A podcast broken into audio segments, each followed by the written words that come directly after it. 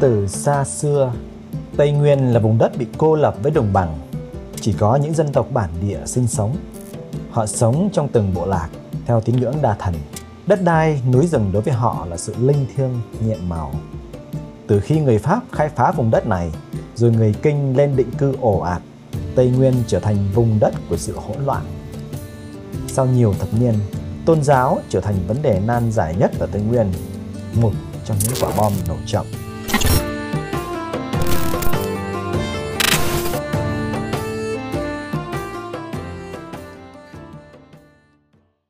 Vào những năm 2000, cụm từ tin lành đề ga được chính quyền sử dụng rộng rãi để cáo buộc những cuộc biểu tình của người dân tộc ở Tây Nguyên.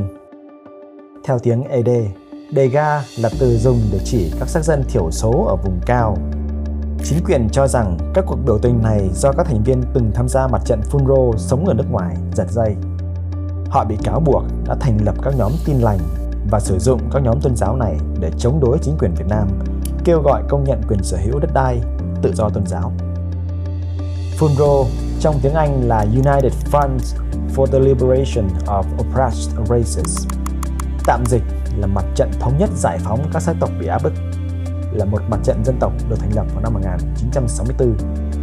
FUNRO là sự tiếp nối tranh đấu của các mặt trận dân tộc Tây Nguyên trước đó khi Tổng thống Ngô Đình Diệm can thiệp quá mạnh tay vào Tây Nguyên.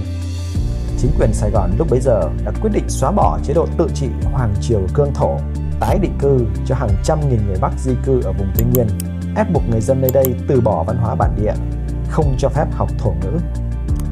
Funro đã không ngần ngại tổ chức các cuộc tấn công vũ trang. Ví dụ như vào năm 1965, lực lượng này đã giết 9 hành khách người Kinh trên một chiếc xe khách.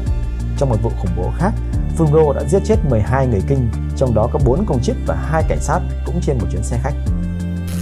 Việc Funro tiến hành bạo lực vũ trang nhằm gây áp lực buộc chính quyền Sài Gòn phải đáp ứng các yêu sách như đuổi người Kinh ra khỏi Tây Nguyên, khôi phục văn hóa tín ngưỡng bản địa, cho phép thành lập quân đội riêng, có lá cờ riêng, cải thiện chính sách giáo dục, công nhận quyền sở hữu đất đai cho người dân bản địa hay tái lập tòa án phong tục, vân vân. Sau năm 1975, mặt trận này vẫn còn tổ chức tấn công chế độ mới nhưng đã rút sang Campuchia trú ẩn vào năm 1979. Tới năm 1992, hơn 400 thành viên cuối cùng của mặt trận này và gia đình họ đã được tái định cư ở Mỹ và các nước khác. Các cuộc nổi dậy lớn ở Tây Nguyên vẫn kéo dài từ năm 2001 đến tận năm 2008 và còn liên tục âm ỉ cho đến nay, phát sinh từ những vấn đề bấy lâu nay bị đè nén.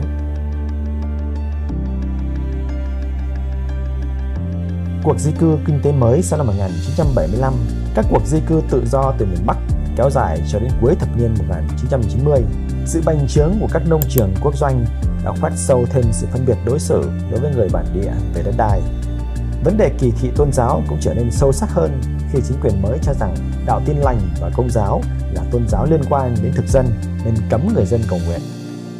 Dù bị đàn áp nhưng đạo tin lành vẫn phát triển nhanh chóng ở Tây Nguyên Số tín đồ tin lành tại Tây Nguyên đã tăng hơn 4 lần từ năm 1975 đến năm 1999 với tổng số 228.618 tín đồ.